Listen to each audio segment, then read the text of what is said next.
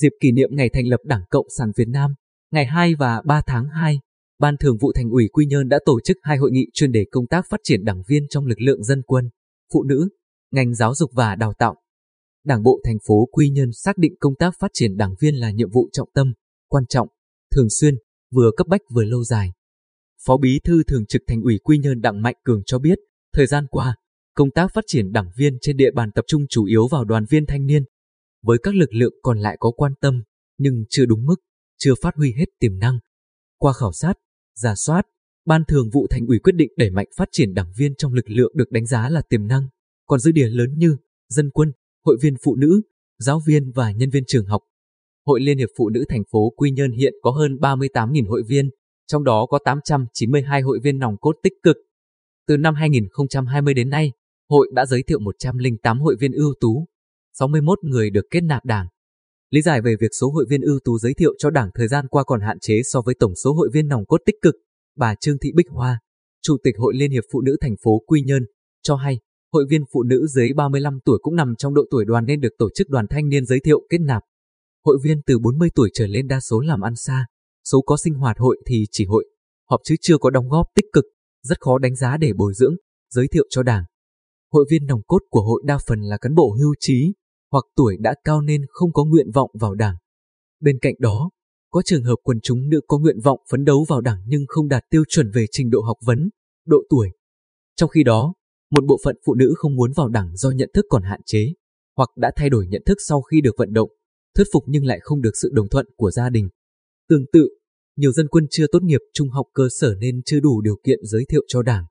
Công tác vận động, tuyên truyền đối với lực lượng dân quân tại một số cấp ủy xã, phường còn chưa được quan tâm đúng mức. Được đánh giá cao về sự đồng đều trong trình độ, nhận thức, song, công tác phát triển đảng viên tại các trường học trên địa bàn thành phố Quy Nhơn vẫn có những khó khăn đặc thù. Tỷ lệ đảng viên trong các trường mầm non, tiểu học,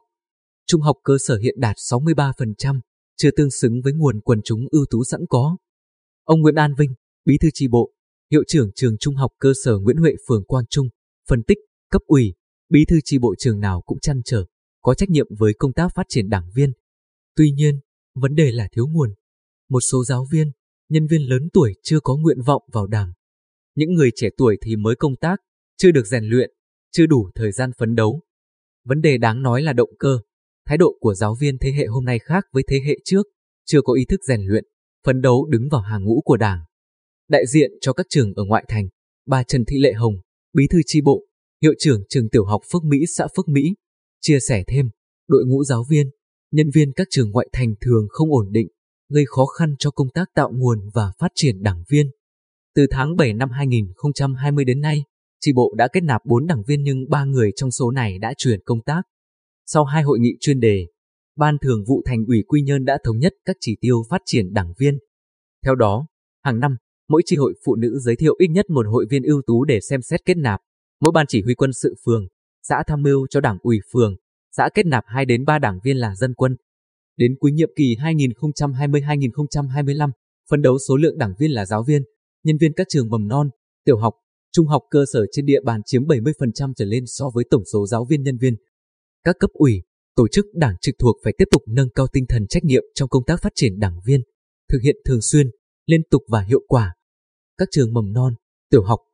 trung học cơ sở, ban chỉ huy quân sự phường xã, Hội Liên hiệp Phụ nữ các cấp thường xuyên phát động các phong trào thi đua để tạo nguồn, phát hiện và giới thiệu quần chúng ưu tú cho đảng kết nạp. Ông Đặng Mạnh Cường nhấn mạnh, đặc biệt, trên cơ sở số liệu khảo sát, giả soát của ban tổ chức thành ủy cung cấp, các cấp ủy, tổ chức đảng trực thuộc phân loại các nhóm đối tượng, các nguyên nhân để có kế hoạch cụ thể trong vận động, bồi dưỡng, hỗ trợ quần chúng phấn đấu, rèn luyện. Phải nắm chắc lực lượng quần chúng trong Hội Liên hiệp Phụ nữ, dân quân, các trường học để giao chỉ tiêu sát thực tiễn, khoa học, không chung chung. Tháng 2 hàng năm, các đơn vị, hội chính trị xã hội phải lập danh sách quần chúng ưu tú gửi về cho đảng xem xét. Đến ngày 1 tháng 11 hàng năm, thành ủy sẽ đánh giá công tác phát triển đảng viên của các phường xã. Ông Đào Đức Dũng, bí thư đảng ủy phường Trần Hưng Đạo, nói, ngay sau hội nghị chuyên đề của Ban Thường vụ Thành ủy tổ chức, Đảng ủy phường cũng sẽ tổ chức hội nghị chuyên đề về công tác phát triển đảng viên trong tháng 2 năm 2023, xác định các giải pháp, nhiệm vụ cụ thể để đẩy mạnh phát triển đảng viên trong ba lực lượng nói trên và mở rộng ra các đơn vị, tổ chức đoàn thể khác,